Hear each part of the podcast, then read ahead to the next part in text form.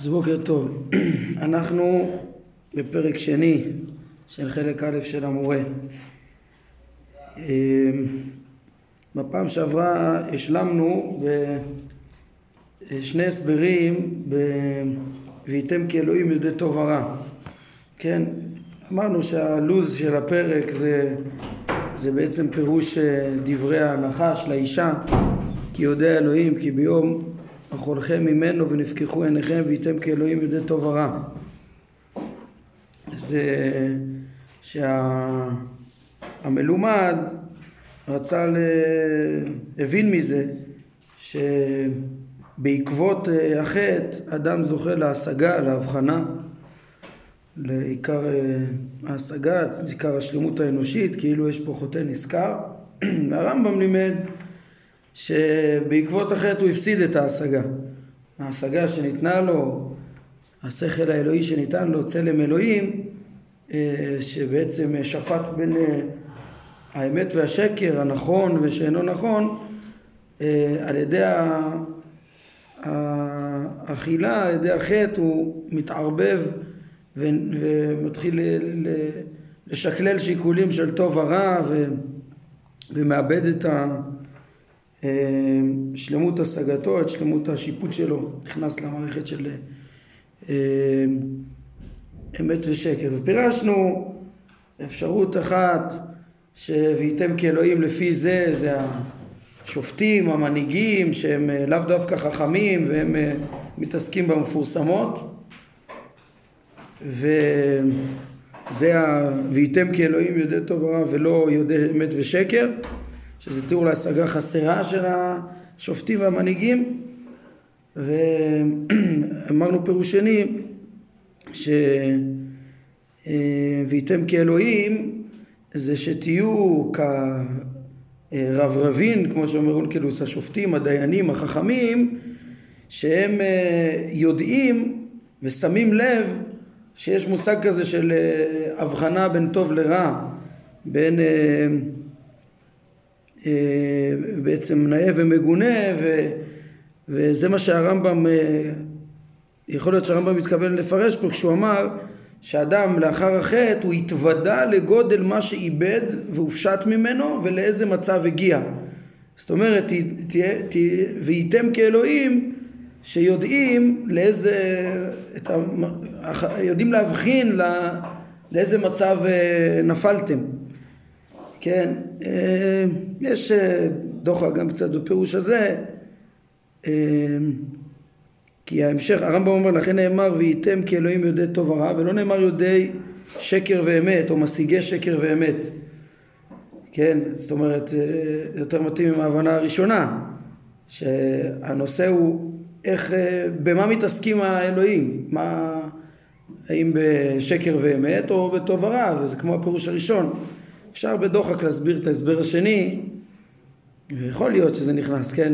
לפי ההסבר השני שאמרנו אז, אז יש כאן תיאור שהוא התוודע לגו, לאיזה מצב הגיע בעצם ו, ולכן נאמר והייתם כאלוהים יודעי תורה כי הוא התוודע לאיזה מצב הגיע ואז צריך לפרש שמה שהוא אומר ולא נאמר יודע שקר ואמת זה לאפוק התפיסה של המלומד לפי המלומד היה צריך לומר יודע שקר ואמת כן, אבל לפי ה...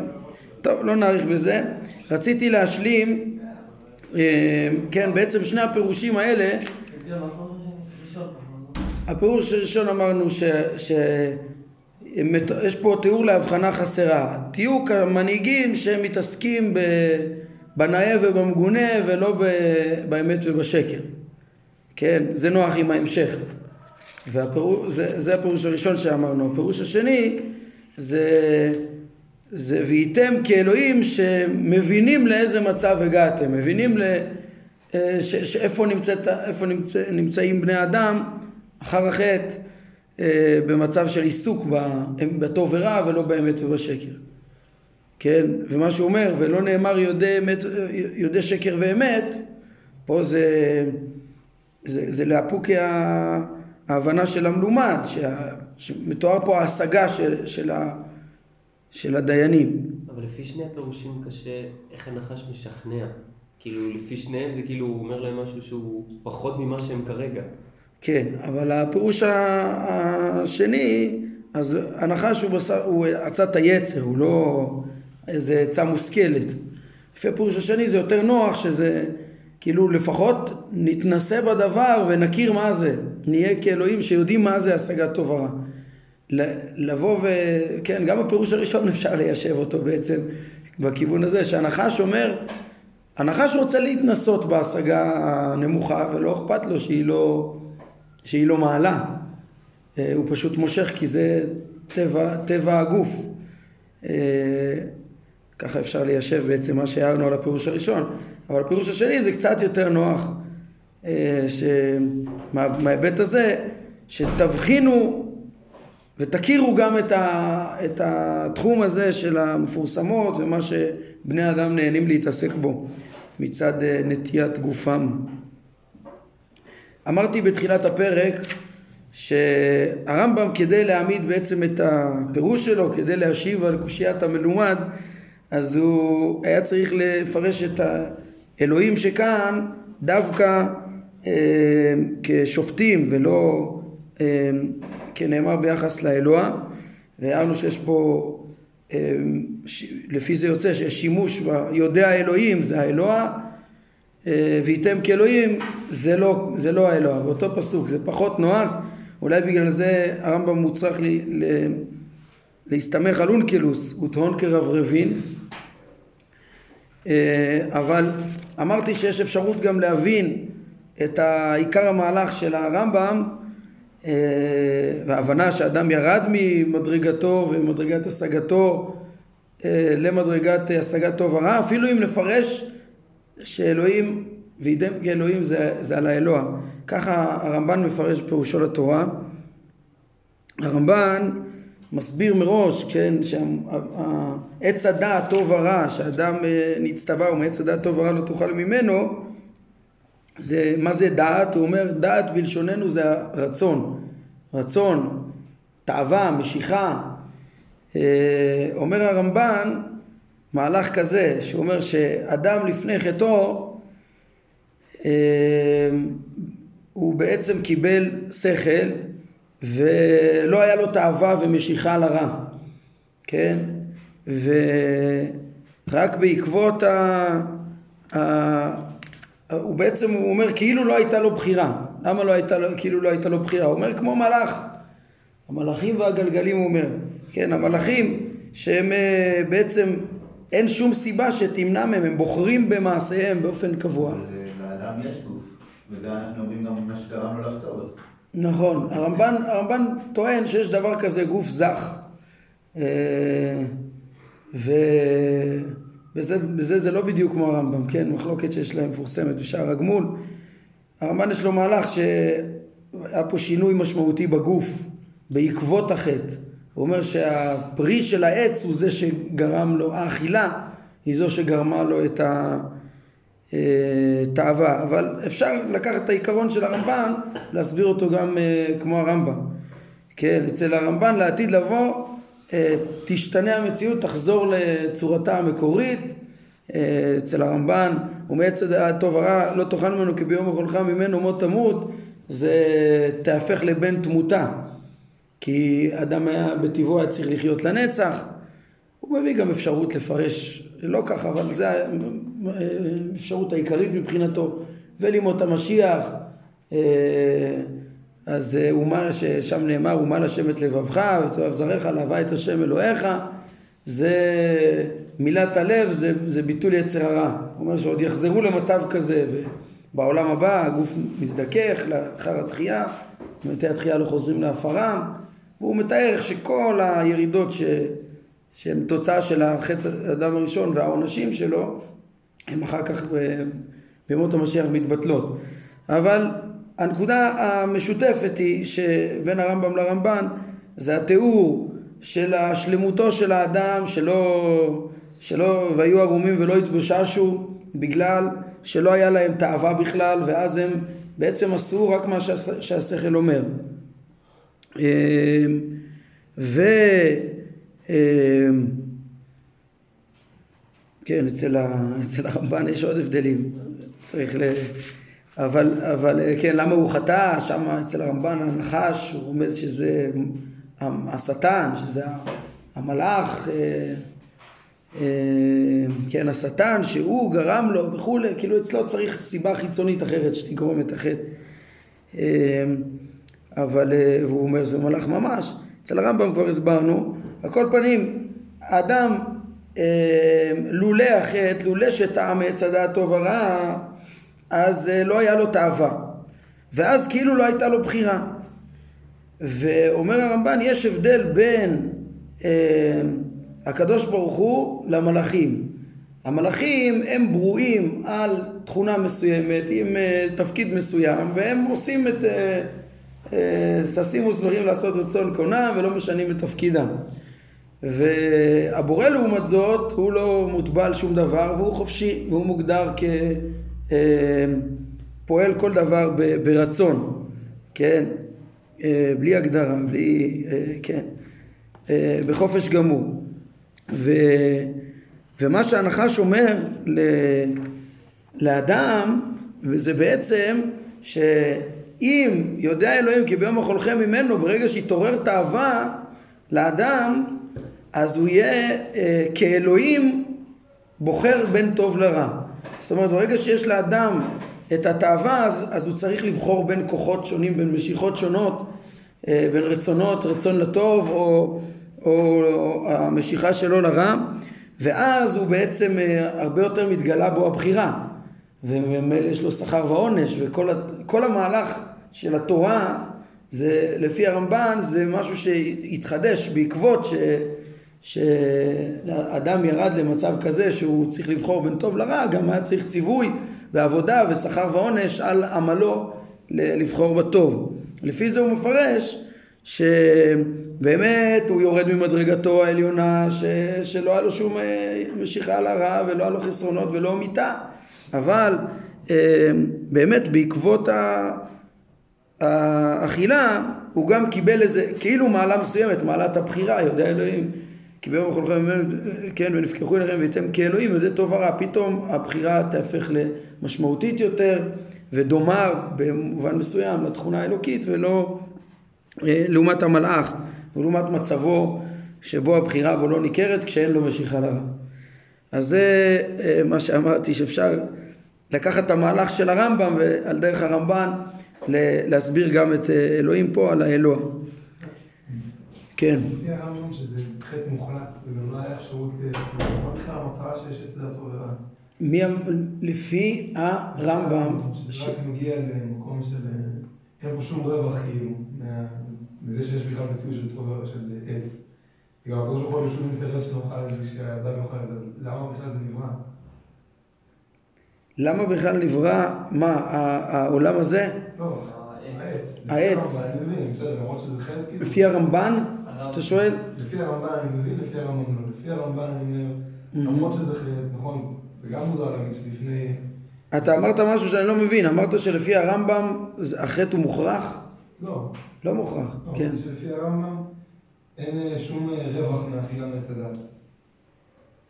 אה, נכון, הרמב"ם רומז לזה גם בפירוש, מביא מדרש בחלק שני, בפרק ל', שם הוא רומז את עיקרי משמעות הסיפור, מעבר לנושא שלנו פה, אז שם הוא מביא מדרש, ממה שעליך לדעת גם כן, זה חלק ב', פרק ל', פסקה 23, הוא דבריהם עץ הדעת לא גילהו הקדוש ברוך הוא אותו אילן לאדם ולא עתיד לגלותו.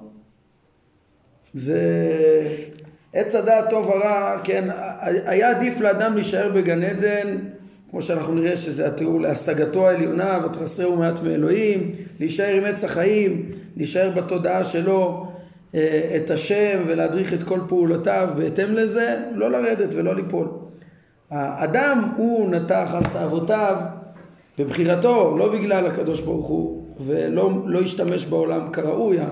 אנחנו נראה בחלק שלישי בהרחבה איך שכל החסרונות שבעולם ורובם נובעים בגלל האדם ובגלל אה, החומר ולא בגלל הקדוש ברוך הוא. הקדוש ברוך הוא הציל פה, נעשה אדם בצלמנו כדמותנו נתן פה צלם נת... ש... שיכול לשלוט על כל מעשי האדם ולהדריך אותם ולא יהיה חסרונות בכלל, אין דבר רע יורד מלמעלה. הוא אומר בפירוש עץ הדעת טוב ורע זה אה, ירידה שאדם מביא על עצמו חסרונות והוא צריך גם להתנער מהם. אה, סוגיה עמוקה, כן? צריך להיכנס אה, לחלק שלישי, להבין את סדר ההשגחה, המקום של החומר, היחס בין ה... איך שהקדוש ברוך הוא, כן, ההשפעה האלוקית של כל המציאות והמציאות של החומר וההשגחה של ההתערבות האלוקית בעולם. צריך בעזרת השם להתקדם ולהגיע לשם. אם כבר ציינתי את דעת הרמב"ן, אה, אני אעיר עוד דבר אחד בעניין הצלם, שזה בעצם הנושא העיקרי של שני הפרקים הראשונים. אה, הרמב"ם, כמו שראינו, פירש שהצלם הוא ההשגה של האדם, והוא לא תבנית והוא לא, בכלל לא קשור לתבנית החיצונית של איבריו של אדם אה, והוא הוציא בצורה אה, חריפה ראינו בפרק הקודם מהמשמעות הזאת של לפרש את, ש, שיש משמעות לצלם כתבנית חיצונית. ודאי לא בהקשר הזה בצלמנו כדמותנו חלילה וחס. אז צריך לדעת שמצד אחד הדברים של הרמב"ם אה, התקבלו לחלוטין שחלילה וחס ל... לומר שיש להשם, אה, להגשים את השם, להגיד לו שיש גוף, דיברנו על זה, על ה... האם זה אפיקורסות או לא אפיקורסות, היו כאלה שאמרו שאולי זה לא אפיקורסות לטעות בזה, אבל, אבל כולם קיבלו שזה לא נכון, בכל ישראל, אז מה שהרמב"ם רוצה להוציא מזה שיש להשם צלם, אה, אה, תבנית איברים, זה לחלוטין הוסכם וקיבלו, מצד שני, כן יש במקובלים פירוש שצלמו של אדם זה כן תבניתו החיצונית. והם מפרשים בכל מיני דרכים עמוקות איזה כן אה, אנלוגיה מסוימת, איזה השוואה יכול להיות בין הצלם, בין התבנית החיצונית של גופו של אדם לבין אה, דרכי ההתגלות האלוקית, ההופעה האלוקית שהיא בדמות אדם. כמובן לא הקדוש ברוך הוא בעצמו, אבל לא זה, זה המקום עכשיו להסביר איך כן אה, השוו, איך איברים מסמלים תכונות והנהגות ובחינות של אה, אה, אפשר, אפשר לדבר על הכרת האלוקים ובזה כן הסבירו בצורה מאוד שונה מהרמב"ם, כן? את השלילה שזה לא איברים של הבורא קיבלו, אבל את החיוב, כן? יש מקומות מקובלים שרואים גם כן שהצלם הוא הנפש האלוקית שבאדם ויש שמסבירים את זה גם קרוב מאוד לרמב"ם, הנפש השכלית, התודעה, השכל האלוהי, כן, אבל הדמיון, כן, הפרשנות של המונח צלם וה, והדמיון בינו לבין אלוהים מתפרש ב... אה, עוד פעם, אופנים מופשטים, אבל נוספים אחרים. אז אה, כן, אה, בגלל שהזכרתי את הרמב"ן, נזכרתי בזה. הרמב"ן עצמו, כשהוא מתווכח עם הרמב"ם אה, על האם הגוף יהיה נצחי, והוא מתמודד עם טענה של הרמב"ם, שהרמב"ם אומר שלא שייך אה, לקיים לנצח את תבנית האיברים האלו בלי אכילה ושתייה. חכמים אמרו שאין לעולם הבא אכילה ושתייה, ואין תשמיש, ואין... ולמה צריך קיבה בלי, אם לא צריך להקל, ולמה צריך שיניים, ולמה, מה, הכל יהיה לבטלה? אז אה, אמר הרמב"ן, אה, התשובה השנייה לענייננו זה שעוד יש סוד גדול בדמות תבניתו של אדם שהיא מעין צלם אלוקים והוא לא יכול לפרש. כי כמובן שהוא לא יכול לפרש את זה גם כן הוא אומר שהוא לא יכול לרמוז זה סוד גדול. ולימים באו באו המהר"ל באו אה, חכמים אחרים ופירשו אה, איך התבנית החיצונית של אברי האדם רומזת לעליונים מתפרש הרבה אצל המקובלים. שוב השלילה של הרמב"ם התקבלה, אבל יש עוד פרשנויות של הדמיון, הדמיון להתגלות האלוקית, הדמיון להנהגותיו. בסוף המסר הוא מאוד מאוד ברור, ואם מסתכלים במסר הסופי של, של, אה, אה, ש, שהרמב"ם גם כן לוקח מהצלם, זה שיש לאדם, אה, מה שנוציא מהפרק הזה, יש לאדם אפשרות להידמות בבורא על ידי לדעת אותו וללכת בדרכיו. וזה מה שגם הרמב"ם וגם מקובלים אה, אה, אה, לומדים מה, מהמושג הזה. יש מושג של הידמות, ללכת בדרכי השם, להלך אחר השכינה, לחקות את הפעולות האלוקיות, או תקראו לזה ספירות, לא משנה איך. בסוף יש דמיון גדול והתכלית היא, היא דומה. כל אחד על פי מונחיו. אז קצת גלשנו, נחזור לפרק. כן, ראינו את... אה, בעקבות החטא, אדם מפסיד את צלמו ויורד ל... וייתם כאלוהים יודע טוב ורע. יש עוד פסוק אחד שחייבים לטפל בו, שהרמב"ם לא מזכיר אותו פה, אבל הוא מזכיר אותו במשנה תורה, זה מה שנאמר אחר כך, הן האדם היה כאחד ממנו לדעת טוב ורע. כן, קריאה פשוטה לפי פיסוק הטעמים, הן האדם היה כאחד מאיתנו לדעת טוב ורע. אז uh, רואים שלכאורה מסתדר עם פירוש הרמב"ן מאוד יפה, שאמרנו ש... אה, וייתם כאלוהים יודע טוב ורע זה האלוה, אבל איך הרמב"ם מסתדר עם זה? אז הרמב"ם גם שם הולך עם תרגום אונקלוס, כן, עם תרגום אונקלוס לשיטתו. אומר שאלוהים זה רברבין, אז מה זה אחד ממנו? הוא אומר זה לא מאיתנו. אונקלוס קורא ככה, את הפסוק, זה מופיע בהלכות תשובה, אה, פרק ה'. אה, אונקלוס קורא את הפסוק, אין האדם היה כאחד ממנו לדעת טוב ורע. האדם היה מין יחיד בעולמו, היה כאחד שאין ש... אין ש... אין שווה לו. במה? בזה שמאיתו, מעצמו, לדעת טוב ורע.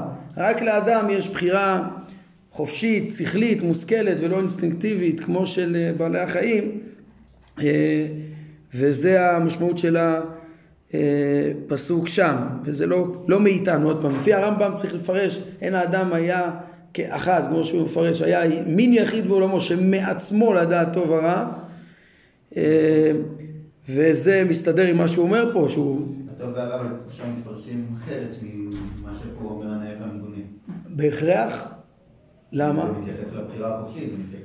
לבחירה החופשית, כן, אבל אפשר גם להגיד, השאלה גם מה, מה המשמעות של ועתה פן ישלח ידו ולקח מעץ החיים ואכל וחי לעולם. אם זה במשמעות שלילית, כמו שרגילים להבין, אז אולי דווקא כשהוא בוחר ומתעסק בטוב ורע ומפורסמות, אז, אה, אז בעצם הוא לא יכול אה, להתעסק ב, גם ב, אולי בדעות המושכלות, בסתרי תורה בצורה פשוטה, צריך איזה הסתרה, צריך איזה... הוא לא יכול כל הזמן להיות עם עץ החיים, הוא, הוא ירד ממדרגתו ויורד מגן עדן. אה, אז זה עוד השלמה, שגם שם הפירוש של הרמב"ן אולי אה, יותר נוח, והוא על דרך מה, אני מביא אותו לא כי אני בא להביא הסברים אחרים, אלא כי זה יכול להסביר את מה שהרמב"ם עצמו רצה ללמד, אולי בדרך אחרת, בקריאה בפסוקים, שיש לה יתרונות מסוימים. כן, נמשיך אז הלאה, הגענו לפסקה חמש בפרק. אה, התבונן בנאמר ותפקחנה עיני שניהם וידעו כי ערומים הם. לא נאמר ותפקחנה עיני שניהם ויראו, אלא וידעו, כן? תשים לב שפקיחת העיניים היא הבחנה חדשה, הבחנה שכלית חדשה, ולא ראייה. משום שמה שראה לפני כן, הוא אשר לאחר מכן, לא השתנה לו אה, הראייה והוא לא שם לב, זה לא שהוא לא ראה משהו. לא היה כיסוי על עיניו שהוסר, אלא נוצר לו מצב אחר, שבו הוא ראה כמגונה מה שלא ראה כמגונה קודם לכן, וזה וידעו כערומים הם. ופתאום, אה, קודם לא התבוששו בזה שהם מעומים, ועכשיו אה, זה נראה לו מגונה. בעצם השגתו היא כבר לא אובייקטיבית, וזה לא, הוא, הוא לא פועל רק לפי השכל. ודע שאותה מילה, כלומר פקח, משמשת רק במשמעות של גילוי הבחנה, לא של התחדשות ראייה חושית. כן, והרמב"ם מביא דוגמאות. תמיד הוא אומר במקרא, ויפקח, לשון פקח זה הבחנה. ויפקח אלוהים את עיניה, שנאמר בהגר, אז הרב מקבילי מביא, מביא פה שבהמשך הפסוק נאמר ותרא באר מים.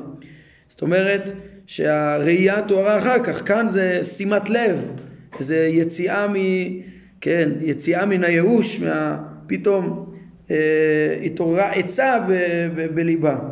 כן, או אז תיפקחנה עיני עיוורים, זה פסוק שהרמב"ם אה, מסיים בו את המורה, שמתאר את ההשגה אה, של דעת השם שתהיה כשתמלא הארץ דעת השם. או פקוח אזני- אוזניים ולא ישמע, אה, שזה גם כן אה, הבנה, המקביל הנאמר שעיניים להם נראות ולא ראו, כן, כן, מדובר שלא מקבלים את אה, תוכחות הנביאים ולא מבינים ולא מתפכחים, זה לא, לא מדובר על אה, אה, ראייה. או פקוח אוזניים, מה יכול להיות, כן, זה, האוזניים תמיד פתוחות, אלא זה עניין של השגה, כן, אה, אז זה בעצם אה, מה שהרמב"ם אה, משלים ומוכיח את דבריו, ש"ותפקחנה עיני שניהם וידעו כרומים הם", אה, זה אה, בעצם אותו מסע, השגה חדשה, התעסקות חדשה בנאי ובמגונה. כן, ומה שאמר על אדם משנה פניו ותשלחהו. זה פסוק באיוב, אבל המדרש, כן, דורש את זה על אדם הראשון. זה מובא פה בהרחבות, המדרש, כתוב בפסוק, נתקפהו לנצח ויהלוך, משנה פניו ותשלחהו.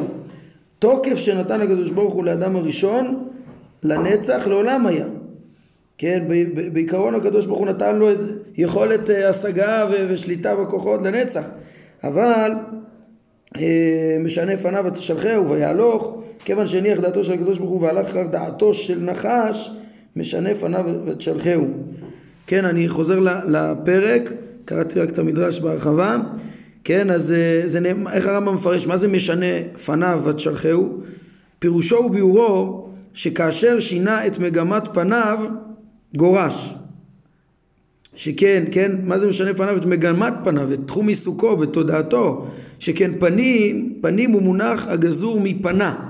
פניו של אדם זה לאיפה הוא פונה, משום שאדם מכוון את פניו לדבר שהוא מכוון אליו את רצונו.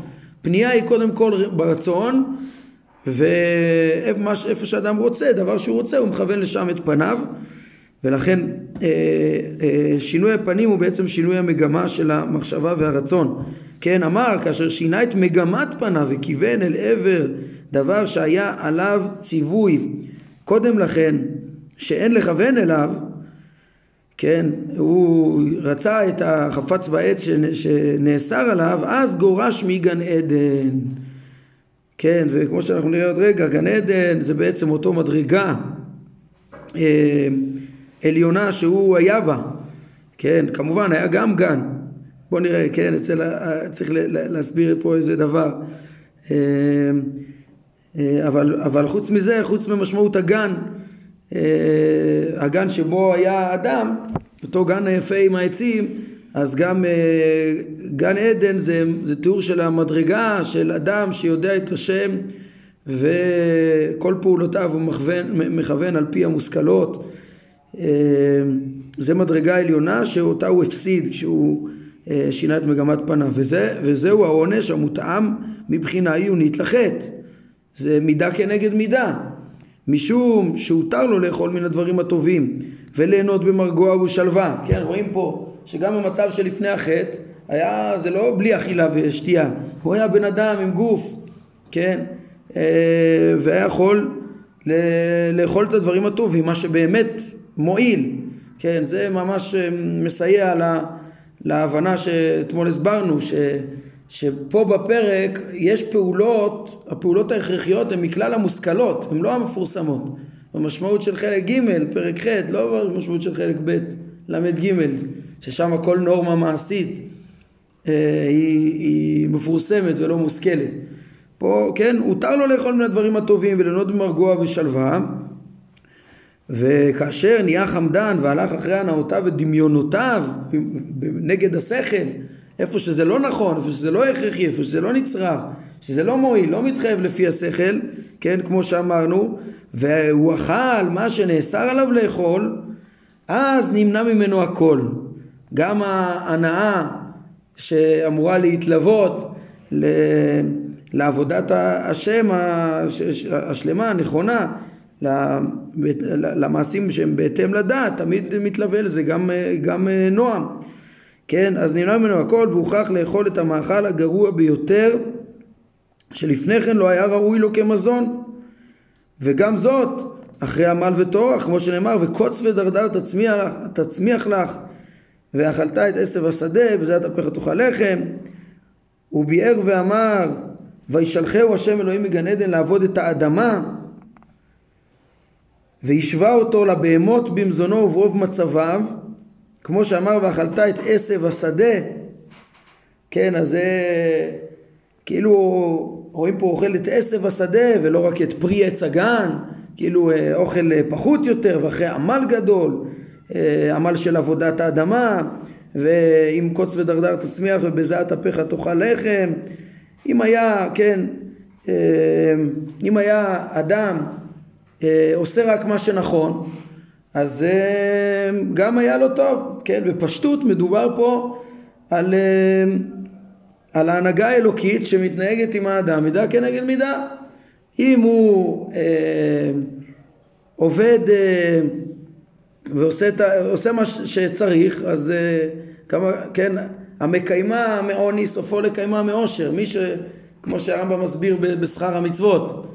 כן, אם הוא היה עושה מה שנכון, גם היה לו, הכל היה מסתדר, הקדוש ברוך הוא היה אה, דואג אה, להיטיב לו כפי דרכיו. אבל מי שמבטלה מאושר סופו לבטלה מעוני, כמו שהרמב"ם אומר בהלכות תשובה, בהשגחה, שכן המבטלה מאושר סופו לבטלה מעוני, הוא אה, לא עשה מה שצריך והלך אחרי דמיונותיו ליהנות, אז גם זה נמנע ממנו. זה ההנהגה האלוקית מידה כנגד מידה. כמובן שיש פה, גם כמו שהרמב"ם אומר, תראו, שני דברים הרמב"ם אומר פה. גם מידה כנגד מידה וגם שזה, כן, זה, זה, זה סיבה ותוצאה. אה, הוא, הוא בעצם, הוא עצמו הוריד את עצמו למדרגה של בהמות שנמשכים אחר האינסטינקטים שלהם בלי שליטה שכלית ו, ולכן הוא גם אה, אפשר, אפשר להבין את זה כסיבה ותוצאה הרי אם אדם היה עושה, נשאר ב... בידיעת האמת אצלו, אז הוא גם לא היה טועה. הוא גם היה יודע לעבוד אה, מינימום ולהפיק את המרב. הרמב"ם ילמד אותנו בחלק שלישי שאדם אם היה עובד רק בשביל מה שהוא צריך לא היה עובד קשה בכלל גם כן. עיקר העבודה הקשה זה בגלל שהוא עובד בשביל מותרות ועובד לא בהתאם למה שהוא צריך ככה שאפשר להבין את זה גם כסיבה ותוצאה. כן, הדגשתי בהתחלה שהפשט פה הוא שכיוון שהוא הלך אחר הנאותם ולנאותם, ממילא נמנע ממנו הכל כמידה כנגד מידה. הלשון של מידה כנגד מידה זה לשון של התערבות של ההשגחה האלוקית. אבל זה גם סיבה ותוצאה, כן? אמ, ונאמר בביאור פרשה זו, אדם בעיקר בל ילין, נמשל כבהמות נדמו. כן, אדם, כמובן שהכוונה לאור הפרק הזה, אדם במדרגתו העליונה ש, ש, של אה, המימוש המדרגה העליונה, להישאר בהשגה האלוקית אה, עם הצלם, זה המדרגה העליונה, זה מה שהוא קרא לו פה, קרא לו פה, קרא לו אותה מדרגה ותרסהו מעט מאלוהים, באותה מדרגה העליונה הוא לא נשאר, כן, וירד ונמשך אחר תאוותיו כבהמה, נמשל כבהמות נדמו ו... זה גורש מגן עדן, וישלחהו השם אלוהים מגן עדן לעבוד את האדמה, שזה בעצם משנה פניו ותשלחהו. הוא בעצמו, יש פה, הוא בעצמו הוריד את עצמו מהמדרגה העליונה. מהמדרגה של אה, ההשגה האובייקטיבית והשגת השם והאמת והשקר לנהייה אחר התאוות. אז יש פה סיבה ותוצאה וירד למדרגת בהמה ויש פה גם השגחה, ככה בפשטות במילים. עכשיו יש פה נקודה ברשותכם, אה, אולי כשנסיים את הפרק אני אוסיף עוד כמה מילים. מה שהסברתי עכשיו זה בעצם, זה דבר שהתקשו בו, ונגיד הרב אה, מקבילי, הוא מודע לזה שיש פה את הרובד של המידה כנגד מידה, שכאילו הבורא גם פעל פה.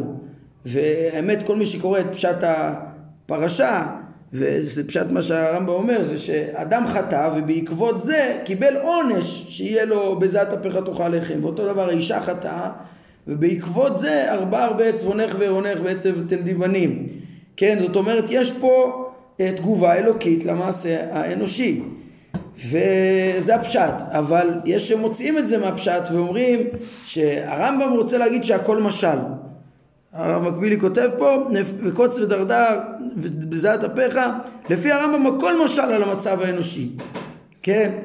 אם הוא היה נשאר בחוכמתו, במעלתו, אז גם הכל היה קל לו, אוטומטית. הוא מדגיש כאילו הרמב"ם רוצה להגיד רק אוטומטי, והתיאור כאילו היה פה תגובה אלוקית הוא משל. לדעת הרב מקבילי זה מתחבר עם מה שהוא אמר בפירוש הסתירה השביעית. כן, תגיד לו אבל סוף סוף למה יש פה תיאור של תגובה אלוקית גם בתורה וגם ברמב"ם אז הוא יגיד כן זה הוא צריך להעלים את זה. נכון הרמב"ם באמת כותב פה גם את ה, כאילו את הרובד הזה אבל האמת הוא החכמים הבינו שדרכו של הרמב"ם להגיד שהכל משל. הכל משל וכל פרק ב' משל אה, ואין שום דבר שם כפשוטו. המסר של, כן, מרפרוף ככה בכל, בדברי הרב אה, מקבילי פה זה שהשאלה והתיאור של אדם וחווה וזה זה מה שקורה עם כל אדם תמיד זה תיאור רק התמודדות הכוחות, כוחות הנפש, השכל לעומת תאוות הגוף והכל רק משל, שום דבר שם לא היה אה, ואני חושב, אני, אני חושב שלא כן, כמו שחלקתי אז על הפירוש בסתירה השביעית, לא כן הוא. אה, ויש לי ראייה ברורה, לא, לא נוכל עכשיו להעריך ולמצות את הדיון בנושא, כי העיקר שלו הוא, ב, הוא בחלק ב' פרק ל', אבל אה, זה נכון שהרמב"ם, חלק מהדברים שמה אומר שהם משל. למשל, לדוגמה, הנחש בפרשה, לפי הרמב"ם, בבירור מדובר רק על היצר הרע, כן? אה, הרמב"ם אה, רומז לזה בצורה ברורה לחלוטין, ועכשיו זה דבר מוכרח, ההבנה שלי בדרכו של הרמב"ם, אני מקדים קצת את המאוחר, אבל זה משמעותי, כי זה עמידה כנגד מידה, זה מה שנאמר פה, ולהבין נכון את הפרשייה לפי הרמב"ם, ההבנה שלי זה שהרמב"ם אמ, מוציא מפשוטו רק דבר שהוא מוכרח להוציא מפשוטו, כן? ומקבל את הפשט איפה שאפשר, ככה הרמב"ם כותב בפירוש בחלק שני פרק כ"ה, שזה הדרך בתורה, צריך לקבל את הפשט ומותר להוציא מפשוטו רק איפה שיש הכרח. אז למשל נחש מדבר ומפתה ו... אה, או יש את התיאור הציורי שהגחונך תלך, אז המדרש אומר, רש"י מביא את זה, שנקצצו לו הרגליים, קודם הוא היה הולך, וזה, ובעצם קודם היה מדבר וחכם וערום מכל חיית השדה, ואחר כך איבד את הדעת. הרמב"ן כבר מעיר שאי אפשר לקבל את זה כפשוטו. למה? למה אי אפשר לקבל? הוא אומר, אם, אם נחש נענש, שהוא איבד את הדעת, קודם היה לו דעת כשל אדם, והוא הפך לאיזה זוחל אה, שפל, אז איך זה לא נאמר בעונש שלו? זה עיקר העונש, שעיקר חסר מן הספר, זו טענה של הרמב"ן. אז לרמב"ן יש את המהלך שלו, שיש את. אה, ההנחה שדיבר זה בעצם השטן, ו... וה... וה... ומה שמתואר שהנחש התחיל להזיק זה רק תוצאה של החטא, שזה תולדה של השטן. כאילו כן, השטן יסוד למציאות של החסרונות שבעולם. כל פנים זה לא הנושא שלנו הרמב"ן. אה, הרמב"ם אומר שזה חייב להיות, אי אפשר להבין את הלחש כפשוטו, זה מה שרציתי להגיד. והרמב"ם אומר בפירוש זה יצר הרע. אנחנו נראה איך הוא רומז לה, ומביא את המדרשים ומפרש אותם, שזה הכוח הדמיון וכוח התאווה, הכוח המתעורר של הנפש. אז זה כן, אז נחש, אפשר להבין שהוא הוציא אותו מפשוטו. אבל לעומת זאת, עצם הסיפור שאדם וחווה נבראו, נבראו בגן עדן והקדוש ברוך הוא יצר את האישה אה, מתוך האדם כצלע ושהיו תחילה כמו שאומר המדרש דו פרצופים ומצידו יצר את האישה אה, מצלעו כן אז, אז, אז כל הדברים האלה הרמב"ם מבין שהם היו ואדם נברא בצביונו וקיבל את הצלם שבו ונצטווה שלא לאכול וחטא ונענש, כן? אה, אה, כל הדברים האלה היו כפשוטם. אה, כל, כל לומדי הרמב"ם ישר יגידו לי, רגע, אבל הרמב"ם רומז שמה אה, הרבה רמיזות ברורות שהאיש, שהאדם זה הצורה וחווה היא החומר ו... ואומר שם שאיך איך אפשר שלא לשים לב לזה. כן. אני אביא עכשיו הוכחה שה, שהפשט, שהדבר קרה בפשוטו וזה לא סותר את זה שהוא מוסיף רמזים. היינו הרמב"ם בהקדמה כבר לימד אותנו נגיד ניקח את המשל של ספר אה, משלי כן בספר משלי יש לנו תפוחי זהב ומשכיות כסף לא. אה, שם, שמה, שמה זה היה משל. אה, כן, סולם, סולם יעקב היה תוכן לכל, כן, בנמשל לכל פרט. אבל ניקח את הדוגמה של משלי, ששם יש, יש את המשל החיצוני, ויש את, ה, ויש את הרמזים בתוך של הנמשל, במקומות מסוימים. למשל הדימוי של האישה, אה, ש, של ה... כן, המפתה לאשת איש זונה, זה רמז לחומר, שזה, יש פה רמז להגדרה עמוקה ומדויקת, פילוסופית, של מהות החומר, כן, והיחס שלו לצורה. ככה גם דרכו של הרמב"ם במעשה בראשית. להבין שהיה סיפור, כן, ומה שאין הכרח הוא לא יוצא מפשוטו, אלא להראות לך איך בתוך הסיפור, בתוך כל מיני לשונות אה, של התורה, התורה רומזת לך לעומק ההבנה הפיזית, הפילוסופית של המושג. יש, אה, לסתר, ל, ל, יש סתרים שחבויים מאחורי הפשט, כן? גם כן. בתוך התיאור הפשוט של אה, בריאת העולם בשישה ימים, מי שידקדק יבין את, אה, את, את מבנה העולם בכלל, את חוכמת מעשה בראשית שהיא הכרת המציאות, הטבע, בתוך פרשת בראשית יש פשט ויש בפנים את עומק חוכמת מעשה בראשית, עומק הכרת הטבע, וככה בפרק ב', פרק ב' עכשיו כל הרמזים שם זה תוספת רמז מעבר לסיפור החיצוני ששם הוא תיאורית רכשות אותנטית, מציאותית לפי הרמב"ם. זה דרכי, זה, זה שייך למה שאמרתי עכשיו, ש, שצריך להסביר את זה, שבאמת היה אדם נצטווה ואדם חטא וקיבל עונש מידה כנגד מידה כמו שכתוב, אלא ש, שמי שיעמיק יראה שזה מותאם מבחינה עיונית ושזה בעיקר הוא גרם לעצמו ושרמוזים שם עוד הרבה דברים אה, כמו שבעזרת השם נגיע כשנלמד פרק ל'. אה, הראייה שלי שזה ככה, זה אמירה שהרמב"ם אומר שם בפרק ל', שהיא, אה, קודם כל הפשט הוא כמו דבריי, כן? כאילו הרמב"ם מתאר את זה בכל מיני מקומות, כמו פה, במידה כנגד מידה, כדבר שקרה, כן? אבל, ורק הם רוצים להגיד לא, הוא, הוא פשוט מבלבל אותך כדי שלא תבין שהכל משל, מה קשה? ואני תמה, קשה לרמב"ם להגיד הכל משל, זה מה שהוא התכוון להגיד בסתירה השביעית? ודאי שלא, בעיניי. זה בכלל לא הלשון שלו שם, הוא לא יכול להגיד שיש משלים שהוא לא יכול לרמוז עד הסוף, כי יש כאלה שלא יבינו, להסביר את זה ככה. אלא ההוכחה שלי היא כזאת, הרמב"ם בפתיחה שמה, אה, בתוך פרק אה, ל', אומר יסוד.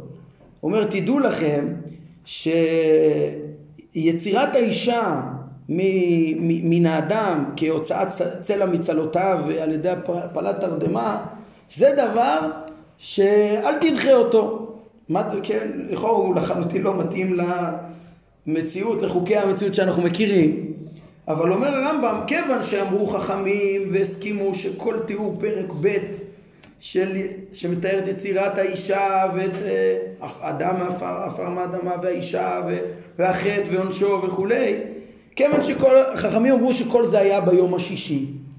פירושו של דבר שזה חלק מתהליך התהוות הבריאה. והרמב"ם שם מעריך לפני כן בפרקי הבריאה להסביר שנכון שטבע המציאות לא משתנה, אבל זה נכון אחרי שהוא נתייצב על, על הטבע שלו. וששת ימי בראשית מתארים אה, בהקשר הזה, למשל של יצירת האישה, הוא אומר תהליכים שהיו לפני שהמציאות התייצבה על טבעה. כן? ולכן שמה לא, לא צריכים, אה, אה, הוא אומר, תבין את זה, אז תוכל להבין את הפרשייה.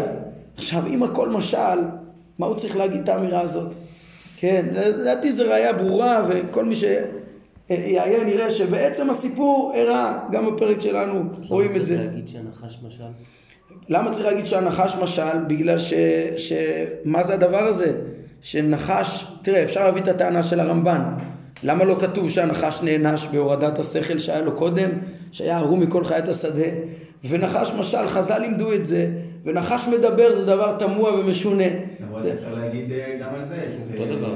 במהלך התערבות הבריאה. במהלך התהוות הבריאה קודם היה. הרמב"ם לא רואה בזה שום היגיון להגיד דבר כזה, כן? לבוא וליצור בפעם הראשונה אדם שלם, זה משהו ש, ש, ש, שמלמד על, על שלמות מעשה השם, שהוא אה, נותן את ההוא זה שמשפיע את השכל השלם, ויש את האפשרות ש, ש, לאדם להדריך את כל מעשיו בהתאם לזה, והכל טוב מאוד. אבל אה, והוא, לא, והוא גם חייב להיווצר איכשהו, ולא ייצור אותו כעובר שמתפתח מ, מכלום, כן? אבל, אבל הנחש, שמה, שמה נראה שהוא באמת אה, מוציא אותו אה, מפשוטו. אה, שוב, וזה על פי דרכו, שרק מה שהכרח מוציאים, וגם דברים שהם כאילו אה, אין הכרח להוציא, והוא אומר שיש בהם עומק, זה עומק נוסף על, ה, על, על התרחיש הפשוט שהרמב"ם מתאר שהוא קרה. ולדעתי הרמב"ם לא בא לבלבל אותנו פה שום דבר, אלא להפך, הוא בא לרמוז איך שיש משמעויות של חוכמת מעשה בראשית בתוך אה, הסיפור. אז זה מה שרציתי להרחיב פה, זה גם נראה לי הבנה מאוד אה, משמעותית. אה, ביחס, ל- הוא דיבר פה בדרך אגב על החטא, אז זה, וואו, אנחנו אחרי הזמן, יש פה משפט אחד שאני חייב להסביר אותו ברשותכם.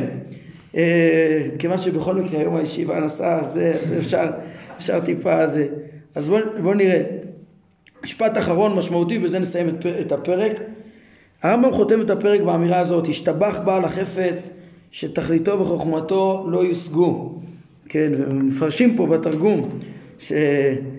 שהכוונה תכליתו וחוכמתו של החפץ אה, תכליתו וחוכמתו של החפץ אינם ניתנים להשגה, כן? התרגום המילולי בתרגומים האחרים, פה הפירוש הוא קצת הפסיד את היופי של האמירה, כן? השתבח בעל החפץ שתכליתו וחוכמתו לא יושגו. אה, למה הרמב"ם מסיים בביטוי, הרב מקבילי כותב פה שזה ביטוי יחידאי, בעל החפץ, מתאר את השם כבעל החפץ. מה, הייתי מצפה שיגיד וואו, איזה עומק יש בתורה, איך השבנו לה, כמה צריך להתבונן בתורה לפני שממהרים לשאול שאלות ולהסיק מסקנות, כמו אותו של המלומד. אה, גם אפשר לשאול גם למה בכלל הרמב"ם אה, הביא את הפרק הזה פה. כאילו, הפרק באמת מתקשר אה, בצורה אה, מאוד טובה לפרק הקודם, זאת אומרת מי שיודע שהצלם הוא, הוא השכל אז אה, לא יטעה בטעות של, ה, של אותו מלומד, המלומד חשב שבעקבות החטא קיבל האדם את השכל ו, והאמת היא שהוא הפסיד את, ה, את הצלם, אז, אז אפשר להגיד זה נספח כזה, אבל אני חושב שכן השאלה היא בשביל התשובה זה לא רק, אה, טוב, אם אשתא יהיה לך תשובה למלומד. אנחנו גם צריכים להסביר למה הוא אמר בעל החפץ.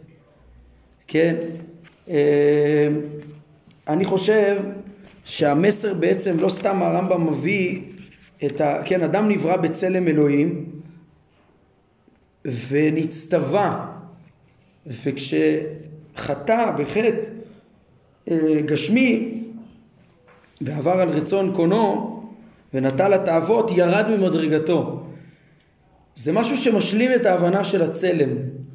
הצלם האלוקי הוא לא רק אה, השכל וידוע אותי כי אני אחד, עליון, נבדל ולא ניתן להשגה, כמו שהרמב"ם חותם את המורה, אלא צריך להכיר את החפץ האלוהי.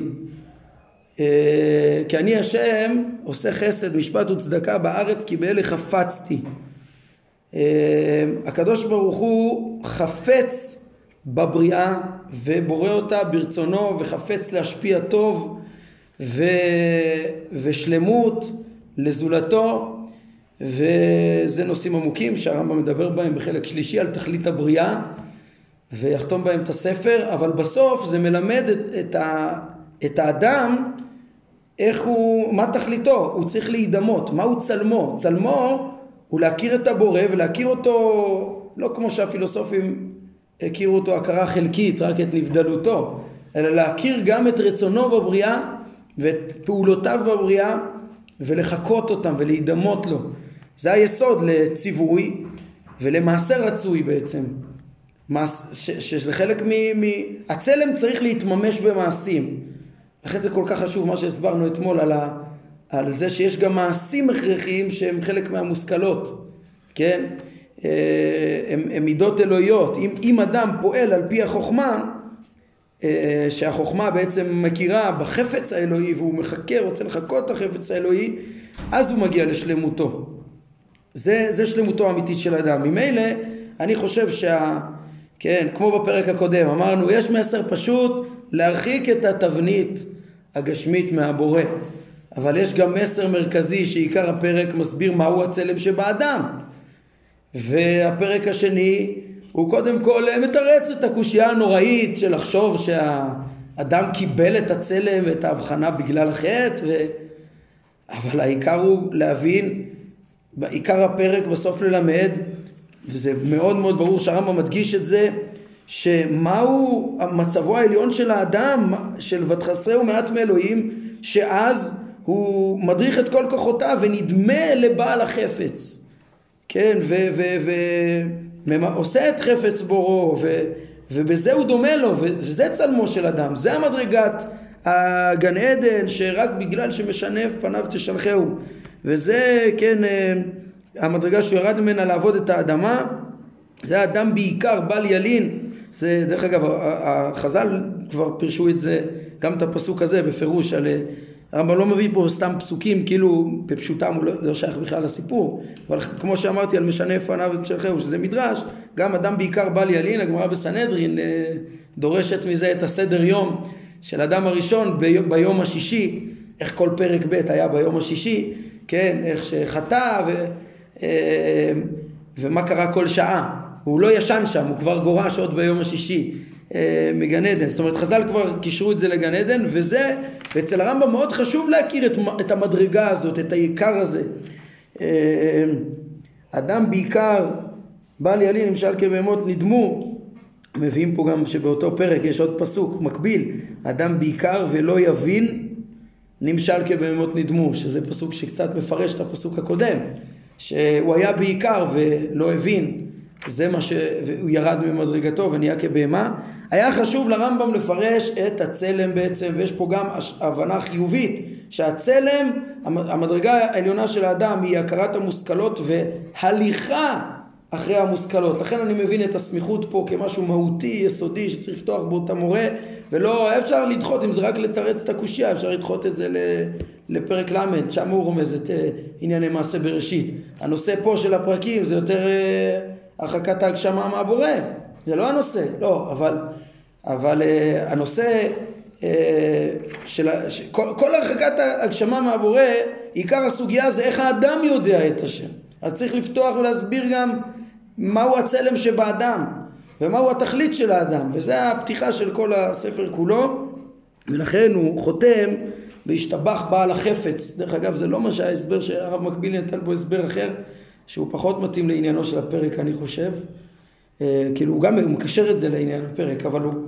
קיצור, אני חושב שההסבר הזה, בעל החפץ, שתכליתו וחוכמתו לא יושגו, זה, זה בעצם מבטא את זה ש... את, את, את הרעיון שיש פה בפרק, שהצלם של האדם גם דורש התנהגות בהתאם לחוכמה, ב, ב, כמו החפץ האלוהי, ש...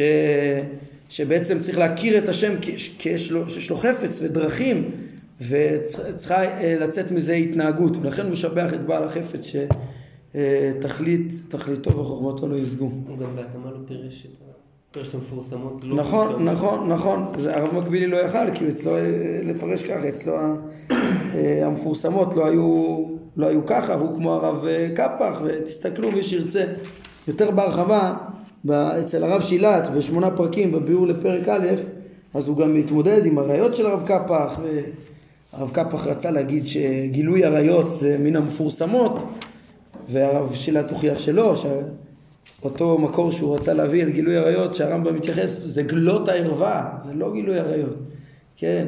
גילוי עריות זה מן המושכלות, השתבח בעל החפץ, שתכלית חוכמתו לא תושג.